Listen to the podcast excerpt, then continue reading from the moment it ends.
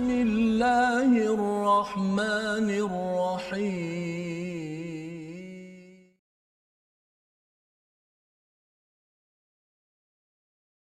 بسم الله الرحمن الرحيم. الحمد لله رب العالمين. الرحمن الرحيم. مالك يوم الدين.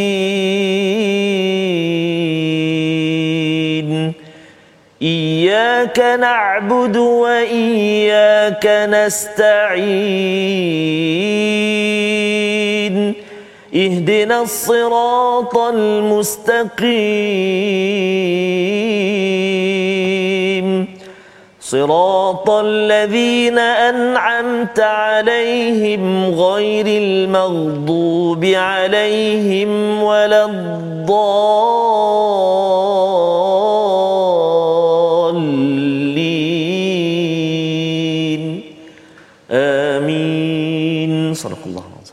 Assalamualaikum warahmatullahi wabarakatuh. Alhamdulillah wassalatu wassalamu ala Rasulillah wa ala alihi wa man wala syada la ilaha illallah syada Muhammadan abduhu wa rasuluh.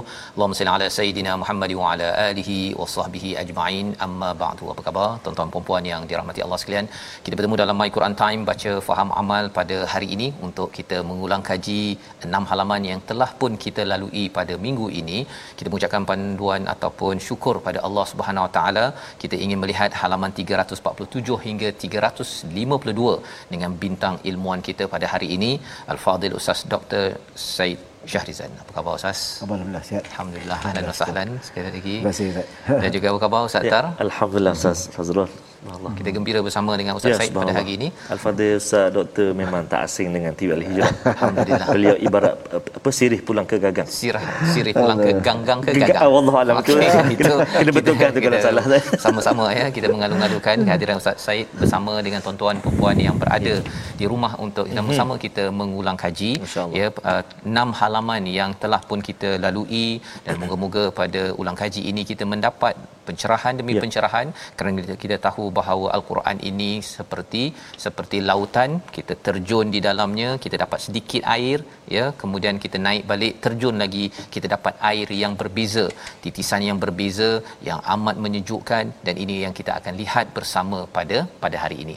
Kita berada pada halaman 347 dan Ya. kita ingin melihat kepada surah al-mukminun di bahagian akhir ini pada ayat yang ke-75 76 ya Allah mengingatkan kepada kita orang-orang beriman agar kita terus membina iman menjadi orang yang stabil iman al-mukminun dalam masa yang sama Allah mengingatkan orang-orang yang tidak beriman ada cabaran ya iaitu Allah menyatakan mereka ini kalau kami kasihani ataupun kami lenyapkan min dur ya uh, maka mereka akan jadi orang yang amat-amat amat sombong dalam kesesatan mereka. Tetapi ada perkataan azab pada ayat 76. Sama-sama kita baca dipimpin Ustaz Tarmizi Abdul Rahman ayat 75 76 untuk kita mendengar pencerahan daripada Fadil Ustaz Dr. Said. Apa beza di antara dur dan juga azab? Ya, dua-dua nampak macam bencana ya hmm. ataupun kepayahan. Apa beza dua perkataan ini? Kita baca dahulu ayat 75 76. Silakan. Terima kasih Fadil Ustaz Fazrul. Bismillahirrahmanirrahim. Assalamualaikum warahmatullahi wabarakatuh. Alhamdulillah wassalatu wassalamu ala Rasulillah wa ala alihi wa sahbihi wa man walah wa ba'd. Yang saya muliakan uh, tetamu kita minta ilmuan kita pada hari ini yang bahagia Al-Fadhil Ustaz uh, Dr. Uh, Syah, Syahrizan Said Syahrizan uh, yang bersama pada hari ini. Terima kasih Al-Fadhil Doktor uh, kerana singgah seketika ke teratak kita. Teratak. Lama juga kita menunggu ah. Ah, hari ini Saya rasa uh, rasa bergembira Allahu akbar. di sisi diapit oleh dua insan yang hebat. Masya Allah, Masya Allah. Dan juga tuan-tuan dan puan-puan sahabat Al-Quran, ibu ayah yang dikasihi dan dirahmati Allah Subhanahu Wa Taala. Apa khabar semuanya? Uh, Bang Kali hari ini hari cuti. Uh, ada yang ada sekarang dah mula kenduri, kenduri yalah. tapi kena ingat uh, dan kena hati-hati supaya senantiasa mengikuti uh, apa tu SOP yang telah ditetapkan demi kita nak menjaga sedikit kebebasan yang telah kita miliki sekarang ini hmm. untuk berterusan Berterusan. betul ya? Betul. terus? Betul. Uh, mudah-mudahan insyaallah eh. Jadi insyaallah kita nak baca dua ayat untuk permulaan ini halaman yang ke-347 kita baca sama-sama. Jom ayat yang ke-75 dan ayat yang ke-76 surah al-mukminun a'udzubillahi minasyaitonirrajim بسم الله الرحمن الرحيم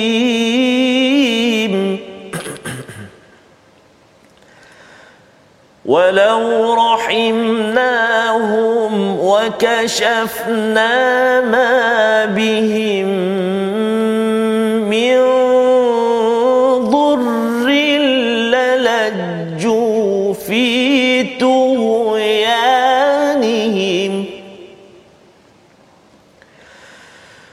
وكشفنا ما بهم من ضر للجوا في طغيانهم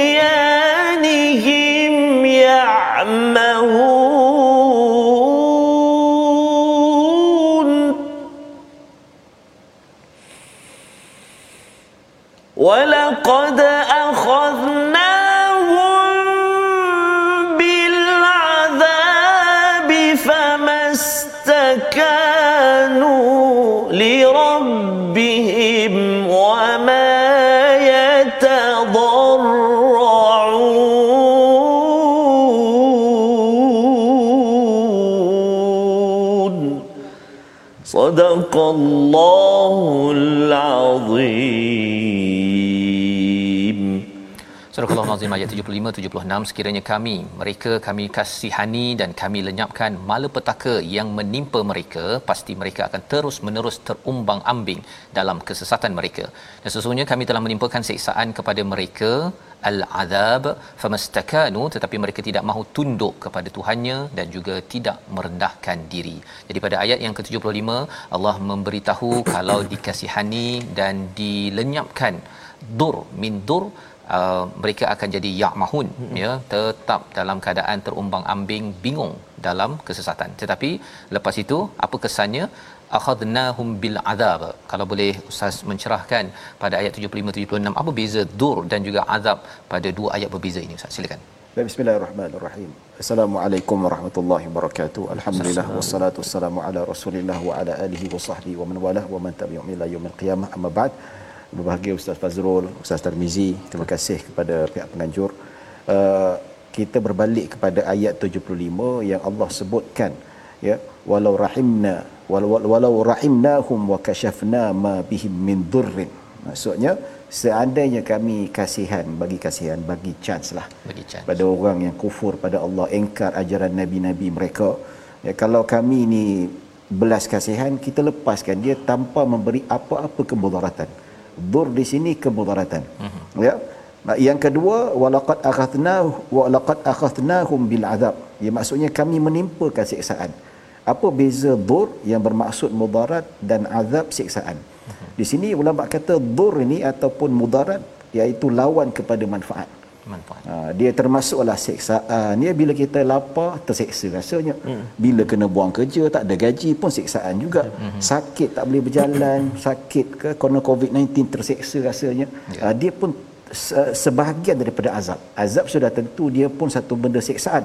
Hmm. kesakitan dan macam-macam bentuk yang kalau kita detailkan lebih mendalam. Namun ada bezanya azab ni dia adalah hukuman hukuman bagi orang yang jahat hmm.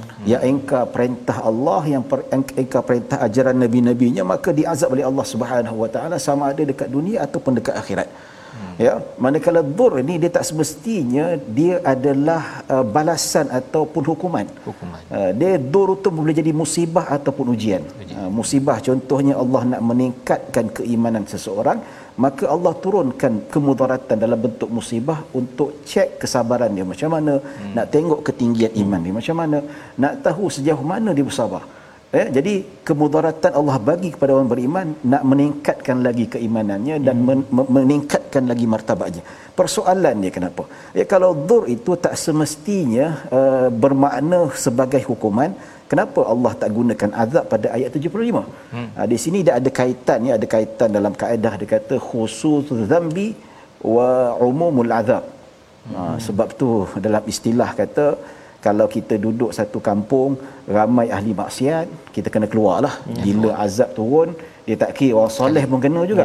Jadi di sini menunjukkan bahawa ada di kalangan umat nabi-nabi terdahulu kaum terdahulu yang mana Allah turunkan azab. Yang turunkan azab tu tak kira siapa saja hatta orang baik sekalipun. Sebagai contoh dalam satu hadis yang mana disebutkan dalam sahih Bukhari dan Muslim Nabi cerita bagaimana tentera Abrahah yang ditenggelamkan. Ya dicampak api dengan burung ababil lepas tu dica, di, ditenggelamkan. Masya-Allah. semua sekali ditenggelamkan yang ikut rombongan Abrahah tu bukan tentera Abrahah yang nak runtuhkan Kaabah. Peniaga peniaga pedagang dagang pun tumpang sekaki juga.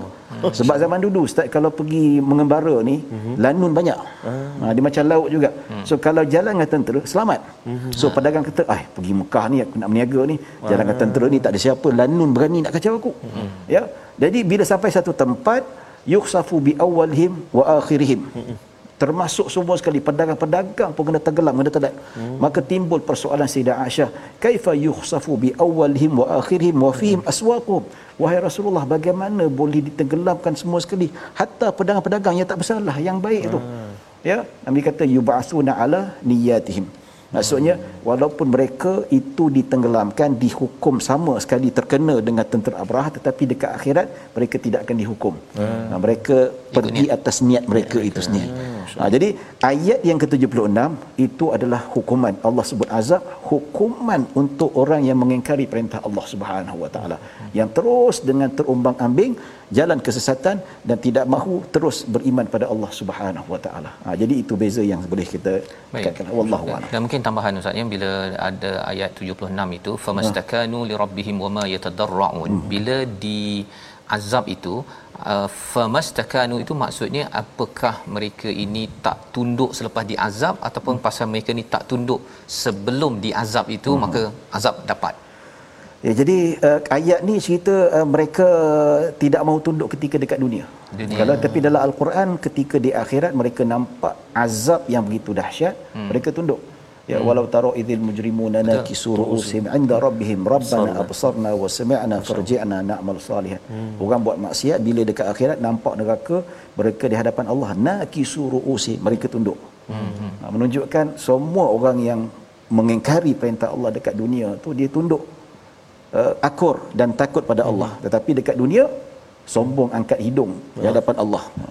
Meng- apa apa uh, menolak hukum Allah menolak agama Allah Subhanahu wa taala dan macam-macam lagi. Jadi kalau dalam konteks uh, apa uh, kita sekarang COVID-19 kan, kan dia ni dur ke azab sebenarnya untuk kita oh. nak mengaplikasikan kefahaman? Bolehlah. Yang ada ini agar dia tepatlah kan hmm. kita Allah turunkan ini dia adakah dur maksudnya um, ramai orang meninggal sakit dengan COVID-19 hmm. ataupun ada yang selamat kan tetapi kalau dia azab adakah ia macam mana ustaz melihat perkara tu uh, bagi saya dur kemudaratan kemudaratan. dia umum boleh jadi azab mungkin Allah bagi azab kepada orang yang ingkar mm-hmm. dengan memberi penyakit COVID-19 pada dirinya kemungkinan Ya. tapi kita tak tahu. Tak tahu. Ha, kita tak boleh judge fulan bin fulan azab daripada COVID-19 daripada Allah. Eh, tak boleh. Ya tapi kebarangkalian mungkin ada. Ha, tapi secara umumnya secara adab bila kita menziarahi keluarga yang ditimpa COVID-19 kita kata ini mudarat Allah nak padamkan dosa Ya. Allah nak tingkatkan keimanan. tetapi dur secara umum yes. Kalau azab secara khusus tak mungkin. Tidak. sebab orang baik-baik pun kena COVID-19 juga Ya, tu. betul. kalau kita kata azab maksudnya semua yang meninggal dunia disebabkan COVID-19 adalah jahat belaka. Mujrimin tak mungkin. Tidak ya. mungkin. ha, jadi lagi ramai yang baik yang yang tidak ada bersalah yang tidak dikira sebagai penderhaka tetap juga kena COVID-19 tetapi lebih kepada kemudaratan untuk meningkatkan keimanan mereka. Uh, menghapuskan dosa dan uh, seumpamanya. Wallahu a'lam. Jadi itu perspektif yang uh, tepat untuk kita bawakan. Kita melawat orang sakit ya, ya orang uh, mungkin uh, COVID-19 jangan pula tuan-tuan kata ini azab ni. Ha kan kalau cakap begitu, ini azab itu kalau dah confirm itu hukuman kan. Tapi kita tak boleh nak menghukum. Kita pun bukan qadi, kita pun tak tahu kesnya apa. Jadi kita jelas di sini dur diberikan pada semua. Pada zaman Nabi pun Nabi Ayub pun ada dur juga ya. Sehingga kan kita dah lihat dalam surah al-anbiya Nabi Ayub iznada rabbahu. Beliau berdoa kepada Tuhannya ya tentang tentang mindur ataupun ad-dur yang sampai kepada kepada Nabi Ayub itu sendiri. Maka ini pelajaran sedikit daripada halaman 347. Kita nak bergerak kepada halaman 348 bila kita melihat kepada pelbagai cabaran ketauhidan uh, keimanan kepada Allah Subhanahu taala ada orang yang mempersoalkan tentang hari pembalasan tentang Allah Subhanahu taala Allah mengajarkan kepada nabi kepada kita ayat yang ke-96 satu akhlak yang amat mulia idfa billati hi ahsan. As-sayyi'ah. Kita baca ayat 96 dan kemudian kita dapatkan pencerahan daripada daripada Ustaz Said berkaitan dengan lepas saja ayat tersebut keluar ayat ataupun doa yang biasa kita baca ya. a'udzubika min hamazati syayatin. Kan? Jadi apa kaitannya apa akhlak yang perlu kita ambil daripada Quran? Ayat 96 bersama Ustaz Tarmizi Abdul Rahman. Baik terima kasih Fadil Ustaz Fazrul Fadil Ustaz Dr. Said uh, khususnya tuan-tuan dan puan-puan muslimin dan muslimat yang dirahmati Allah SWT sekalian. Ustaz Ustaz Faz. Jadi betul Ustaz Faz sebut tadi ayat doa. Boleh tak kalau anda nak panjangkan sikit? Panjang teruskan sampai ayat 98 ya. Uh, sikit jangan panjang sangat. Tiga. Lagi okay, panjang lagi bagus. Sedap kalau memang kita suka kita dengar pun ya. khusyuk dengar. Okey sahabat-sahabat Al-Quran tuan-tuan dan puan-puan betul ini selalu doa yang kita baca, kita hmm. ulang baca. Kadang-kadang kita tak perasan. Oh rupanya dalam Al-Quran. Surah Al-Mu'minun. Ayatkan zikir ataupun wirid ke apa. Inilah doa yang terdapat dalam al-Quran dekat sini letaknya iaitu surah al-mukminun muka surat 348 ayat doa tu ayat 97 sampai 8 yang kita nak baca ni insya-Allah 96 97 sampai 8 eh insya-Allah jom a'udzubillahi minasyaitonirrajim idfa' billati hiya ahsanus sayyi'ah نحن أعلم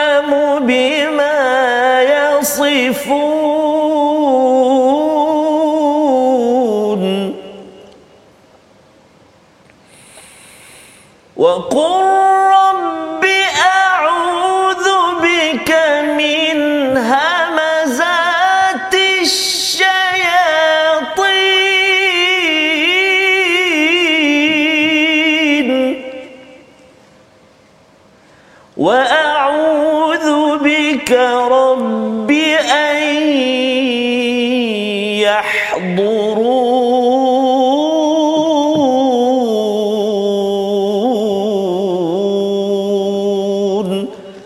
صدق الله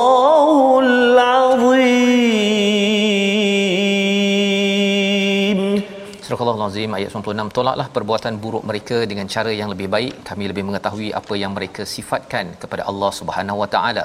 Dan katakanlah ya Tuhanku aku berlindung kepadamu daripada bisikan-bisikan syaitan. Dan aku berlindung pula kepadamu ya Tuhanku agar mereka tidak mendekatiku inilah ya tiga ayat yang ya. saya baca sebentar tadi. Uh, ayat 97 98 itu doa yang biasa diajarkan. Ya mungkin tuan-tuan pernah dengar ataupun pertama kali.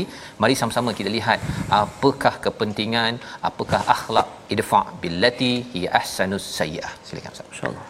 Baik uh, di sini disebutkan dalam al-Quran ayat 96 maksudnya ketika menghadapi kejahatan musuh-musuh kita musuh-musuh yang menentang agama Allah yang mana Allah perintahkan kepada Nabi Muhammad sallallahu alaihi wasallam apabila mereka mendapat layanan buruk kehinaan seksaan dan sebagainya maka Allah perintahkan Nabi supaya tolak dengan cara baik hmm. bukan dengan cara yang agresif hmm. jadi ayat ini ulama berselisih pendapat ada kata ayat ini sudah dimansuhkan dengan ayat peperangan oh. hmm. dan ada pendapat yang lebih tepat tidak dimansuhkan tetapi ikut keadaan. Hmm. Kalau musuh kita tu dia serang kita dengan ilmu ataupun dengan fakta hmm. ataupun dengan uh, dari segi sudut lidah kita balas dengan lidah cara yang baik. Lebih baik. Uh, lebih baik. Tapi kalau dia serang kita dengan senjata kita pakai peranglah senjata. Hmm. Ya kekuatan yang ada tu uh, jadi dia bukan dimansuhkan tetapi pada ayat ini lebih kepada fatrah makiyah.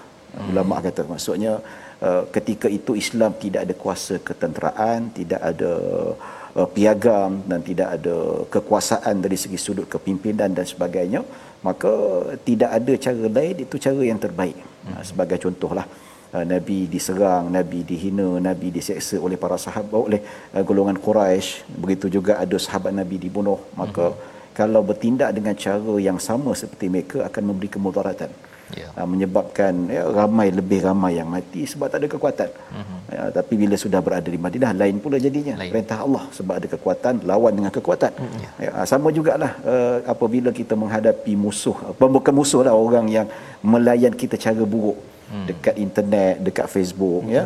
Uh, maki-makian dan sebagainya. Kita jangan malas dengan kemakian. Hmm. Kita balas dengan kebaik dengan akhlak yang paling baik. Ya, saya ya kami dekat pejabat mufti wilayah oh, ni hmm. kalau Facebook kami itu makian perkara biasa tu yeah, betul. Ya. Kalau baca tu macam-macam tengok betul. agak-agak fatwa yang tak kena pada selera apa dia memang kena teruklah. Dia bantai teruk, dia habis teruk. Ya, kita cerita pasal uh, perniagaan yang berunsurkan riba hmm. ya. Oh, dia bantai balik dia kata ini apa mufti apa mufti dajjal dan sebagainya. Ah itu. Jadi kita balas balik macam kita balas dengan fakta lah. Kenapa? Uh-huh. tak boleh. Perniagaan ni berunsurkan riba. Uh-huh. ya pertukaran yang melibatkan penangguhan bayaran. Di situ riba nabi kata. Uh-huh. oh dia maki kita balas balik dengan cara fakta. Dan uh-huh. dia senyap lah. Dia tak kata apa lah. Ha, jadi itu yang Allah kata betul lah. Ya. Idfa billati hiya ahsanu sayyi'ata. Hmm. Keburukan tu kita balas dengan baik. Eh, dia balas dengan makian, kita balas dengan uh, kata orang dengan ilmiah. Ya. Uh, dia tak nak kalah juga kita biar waqalu salamah. Hmm. Assalamualaikum kami tarik diri tak nak lebih teruk dan lebih uh, berkrisis dalam hal ni. Ya. ya. Ha, jadi tuan-tuan kita yang lain tu kita serahkan kepada Allah Subhanahu Wa Taala. Manakala kaitan pula dengan ayat 97 wa qur rabbi a'udzu bika min hamazati syayatin. Ya Allah, dan Tuhan ya, ya Tuhanku aku berlindung kepada engkau dari bisikan-bisikan syaitan. Sebab apa tuan-tuan? Sebab kejahatan manusia pun adalah bisikan syaitan. Mm-hmm. Dan manusia itu sendiri pun dikategori pun syaitan juga. Seperti mana firman Allah dalam surah Al-An'am, firman Allah wa kadzalika ja'alna likulli nabiyyin aduwan syayatinal insi wal jin. Nah, maksudnya syaitan ni Allah kata begitulah kami jadikan setiap nabi tu ada musuh hmm. yang terdiri daripada syaitan-syaitan manusia hmm. dan syaitan-syaitan jin. Hmm. syaitan jin tu biasanya kita tak nampak lah. Hmm. Keturunan iblis, ya, uh, jin kafir dan sebagainya.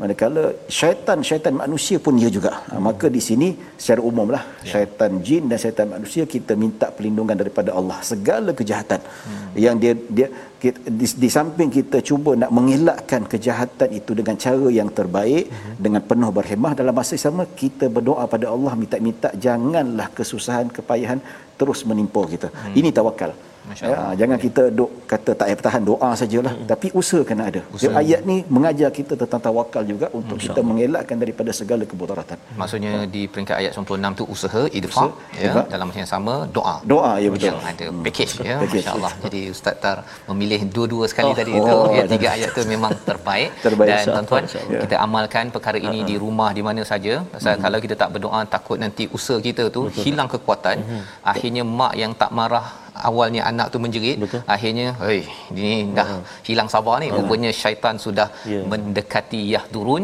kita minta di dijauhkan dengan doa yang Masya. kita baca sebentar tadi. Kita berehat sebentar. Kembali semula dalam my Quran time. Baca faham amal insyaallah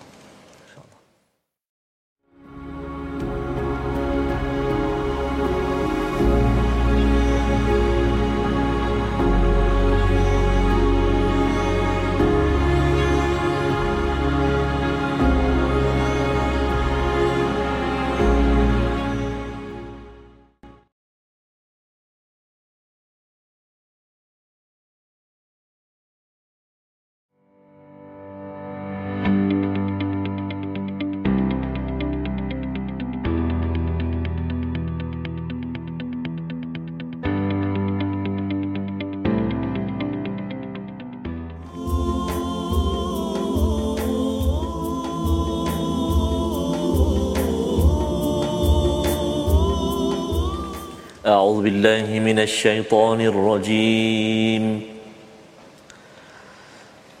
أفحسبتم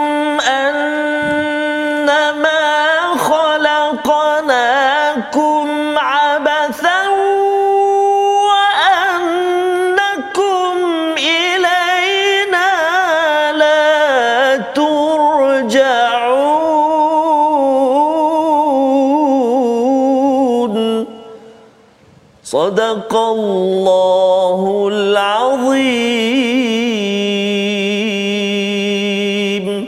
Adakah kamu fikir bahawa kami menciptakan kamu main-main tanpa ada maksud dan bahawa kamu tidak akan dikembalikan kepada kepada kami kepada Allah Subhanahu Wa Taala. Kita kembali dalam My Quran Time baca faham amal pada hari ini untuk kita mengulang kaji beberapa ya. halaman dan sebentar tadi dua halaman sudah kita lihat beberapa butir permata daripada Al-Quran amat bernilai lebih bernilai daripada permata bahawa sebenarnya ini adalah permata yang boleh dibawa sampai ke akhirat dengan izin Allah untuk kita sama-sama mendapat rahmat terus menerus di dunia sampai di akhirat. Pada ayat yang dibacakan sebentar tadi ayat 115 antara ayat kesimpulan ya menjelaskan tentang surah al-mukminun. Kita berada di penghujung surah al-mukminun. Kita bersama dengan Fadil Ustaz Dr. Uh, Said Syarizan pada hari ini untuk kita mendengar apakah maksud perkataan abatha dalam ayat 115 itu dan juga uh, kesimpulan tentang surah al-mukminun ini kalau kita selalu dengar biasanya anak-anak kita menghafal awal surah al-mukminun ini hmm. di sekolah menengah kita tahu dah apakah mesej besar yang perlu kita ambil daripada surah ini bersama ustaz Baik, bismillahirrahmanirrahim. Alhamdulillah wassalatu wassalamu ala Rasulillah wa ala alihi wasahbihi wa wala. Terima kasih Ustaz Fazrul. Uh, ayat yang uh, 115 ini daripada surah Al-Mu'minun uh, nak menunjukkan tentang kebesaran Allah, kekuasaan Allah. Ya, Uh, sekecil-kecil ciptaan Allah Subhanahu wa taala dia ada manfaatnya. Ya Allah Subhanahu wa taala mengatakan afa hasibtum annama khalaqnakum abatha. Hmm. Ya, apakah kamu mengira ha, kita ni kadang-kadang terdetik. Hmm. Ya, apalah Allah jadikan debu ni. Hmm. Banyak betul debu kat pejabat ni. Ha, itu bukan main-main ada sebab-sebab tertentu.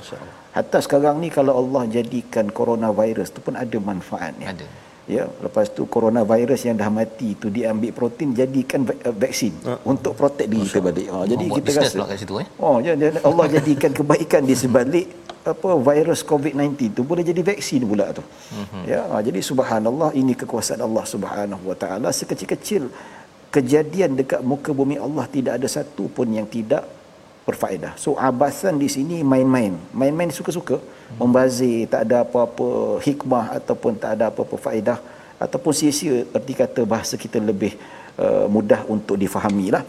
Ya, dan begitu juga uh, saya ada jumpa seorang pakar forensik lah dia doktor dia mm-hmm. kata ustaz tahu tak lalat ni Allah jadikan umur dia pendek mm. tak sampai 4 minggu paling lama pun 4 minggu lah 4 minggu lebih kurang dalam 28 hari macam mm-hmm. tu mm. ya tapi lalat ni walaupun dia pendek kalau dalam uh, seni ataupun ilmu forensik ni kalau hmm. kita jumpa mayat dan kalau hmm. kita nak tahu umur mayat tu berapa lama dah berada kat situ oh. daripada time dia mati dan sekarang ni berapa lama hmm. hmm, hmm. kita boleh ambil daripada sampel lalat tu oh, sendiri lalat maksudnya hmm. kita pun tak terfikir hmm. jadi dia ambil lalat tu dia kira dia buat macam mana kita tak tahulah kan maksudnya lalat pada yang, pakar. lalat yang hinggap dekat ah, lalat, lalat kat hinggap tu dia boleh tahu dia boleh dapat tahu oh, macam mana kita tak tahulah cara macam yeah. mana kan kita tanya orang forensik lah wallah hmm. alam itu yang dia beritahu pada saya hmm. jadi kita nampak benda ni sangat apa kata orang tu sangat bermanfaat hatta kita pun secara fitrahnya kalau nak buat sesuatu tak nak sia-sia hmm. dalam al-Quran Allah Subhanahu wa taala berfirman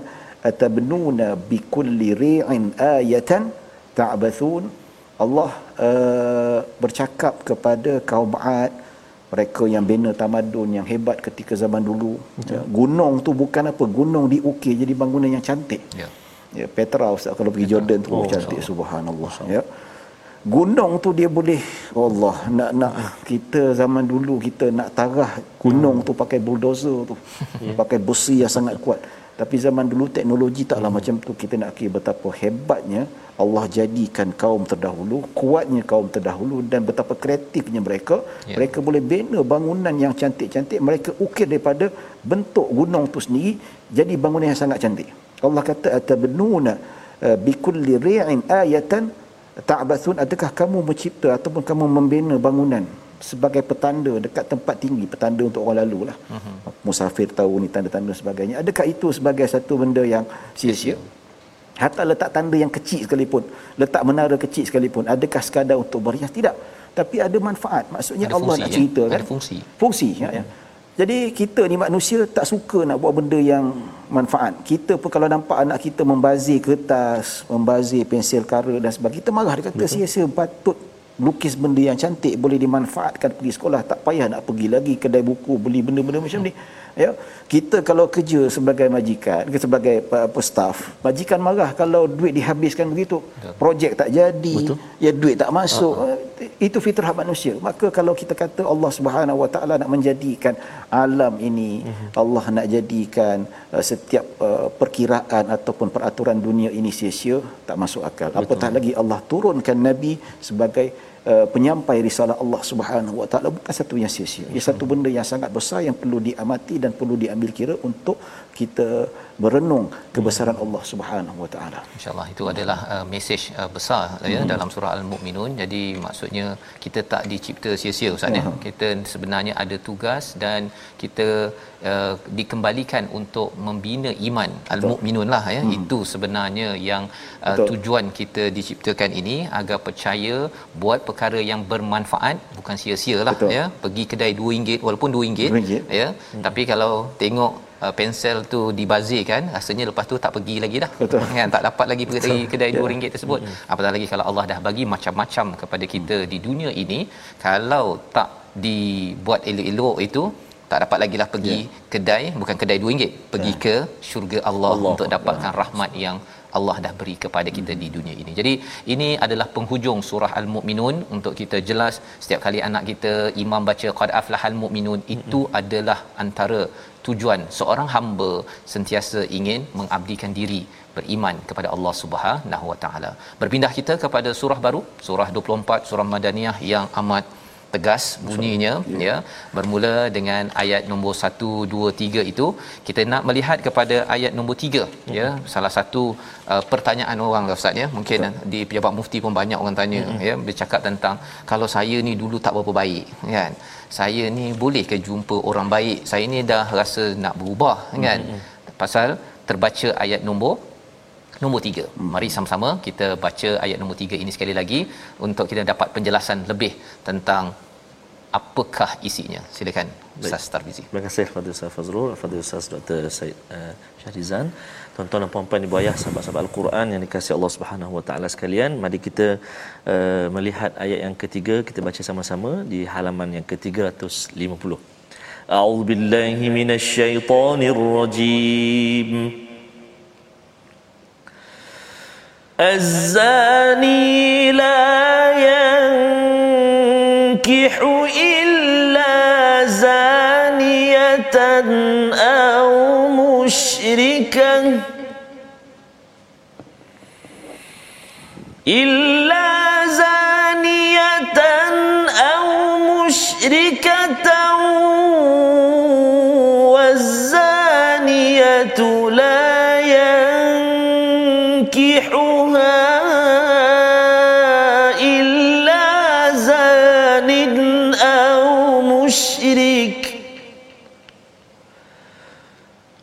وحرم ذلك على المؤمنين.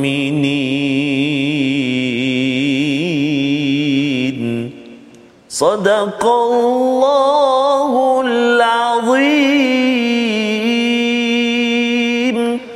Surah Al-Azim ayat yang ketiga daripada surah yang ke-24 surah Madaniyah surah An-Nur. Penzina lelaki tidak boleh menikahi ya tidak menikahi kecuali dengan penzina perempuan atau dengan perempuan musyrik. Dan penzina perempuan tidak boleh bernikah kecuali dengan penzina lelaki atau dengan lelaki musyrik.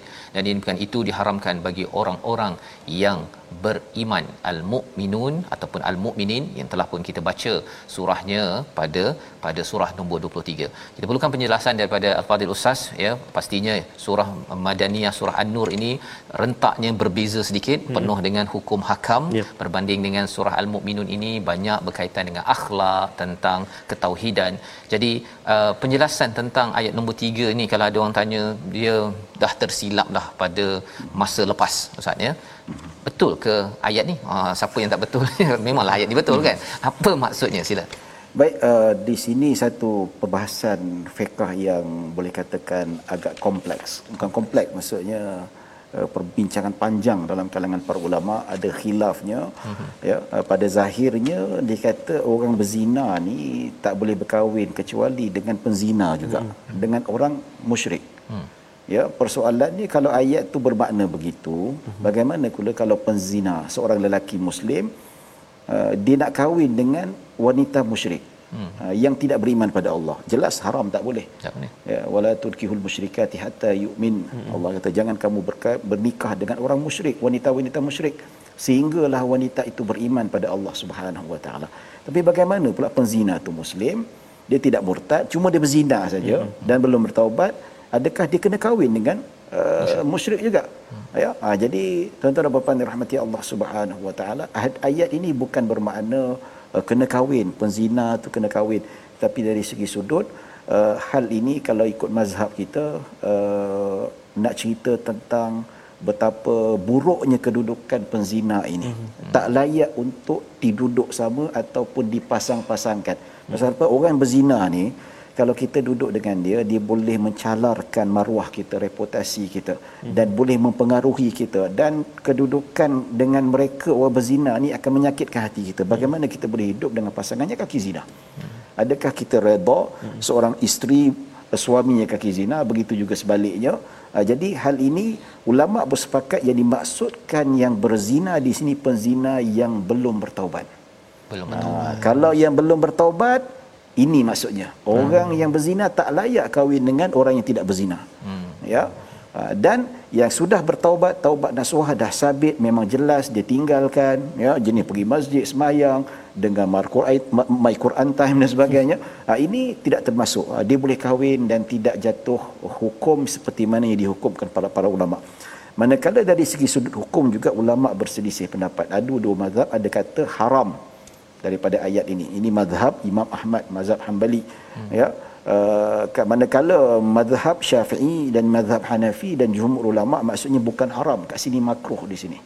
Ha, berkahwin ya seorang lelaki ataupun perempuan yang afif yang terjaga kemaluannya berkahwin dengan penzina hukumnya makruh. Uh, melainkan penzina itu uh, bertaubat maka hukum makruh ataupun mazhab lain mengatakan haram terhilang. Dekat situ ya uh, cuma hukum berkahwin dengan orang zina ni apakah hukumnya? Adakah boleh atau tidak? Kalau mazhab kita kata boleh tidak menjadi masalah ya. Cuma uh, dalam hal ini kata orang masalah ada timbul. Boleh tak jadi pak sanggup? Hmm. ha, maksudnya kita tahu perempuan berzina dia mengandung. Jadi pak sanggup.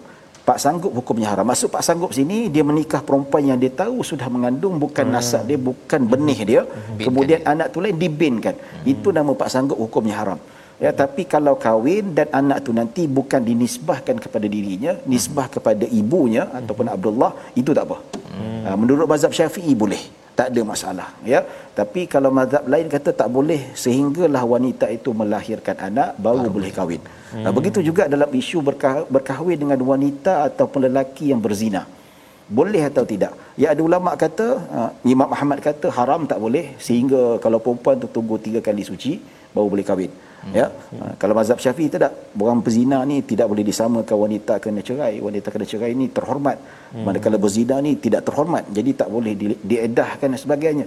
Imam Syafi'i kata boleh berkahwin dengan wanita zina tetapi uh, uh, dalam erti kata lebih baik kita tunggu dalam keadaan dia betul-betul sudah diyakini dia tidak menghamilkan anak-anak dengan lelaki yang pernah dizina sebelum ini. Hmm. Uh, itu dari segi sudut hukum ya. Hmm. Baik uh, disebutkan wa hurrima dzalika 'alal mu'minin. Uh, sini pun khilaf. Uh, ada ulama diambil secara zahir tak boleh berkahwin dengan pezina yang belum bertaubat. Uh, manakala ulama kata hurima di sini bukan maksud haram secara hakikat tetapi maksud mubalaghah.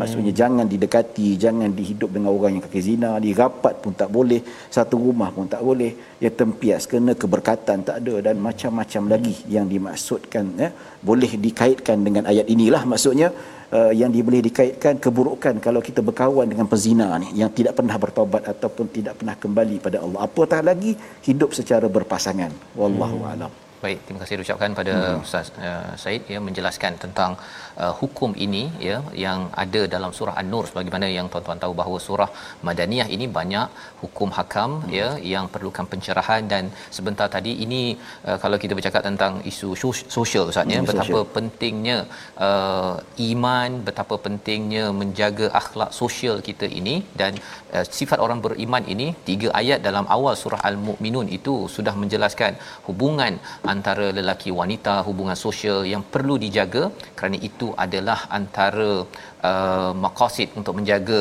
nasab ya menjaga uh, harta pelbagai perkara. Banyak uh, berkait-kait ustaz ya. Pasal lepas itu nanti betap uh, tentang warisnya nanti bin Abdullah nanti eh duduk satu rumah tapi tak dapat harta contohnya oh. kan? Ha, so banyak uh, isu-isu yang berlaku kesan daripada satu ayat ini.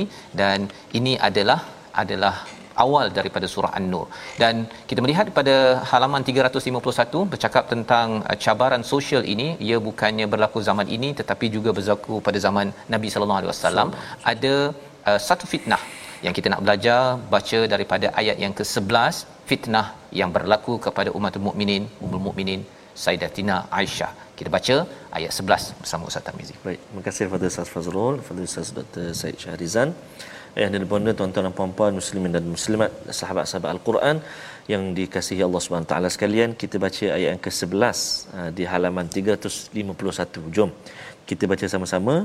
Uh, kita cuba bacaan murattal pula eh, insya-Allah. أعوذ بالله من الشيطان الرجيم إن الذين جاءوا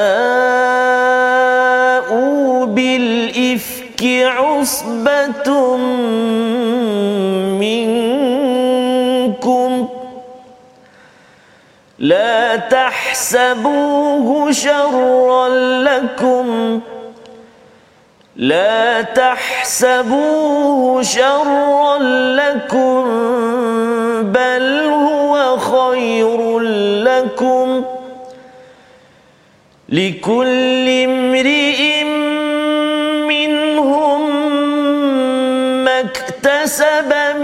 الإثم والذي تولى كبره منهم له عذاب عظيم.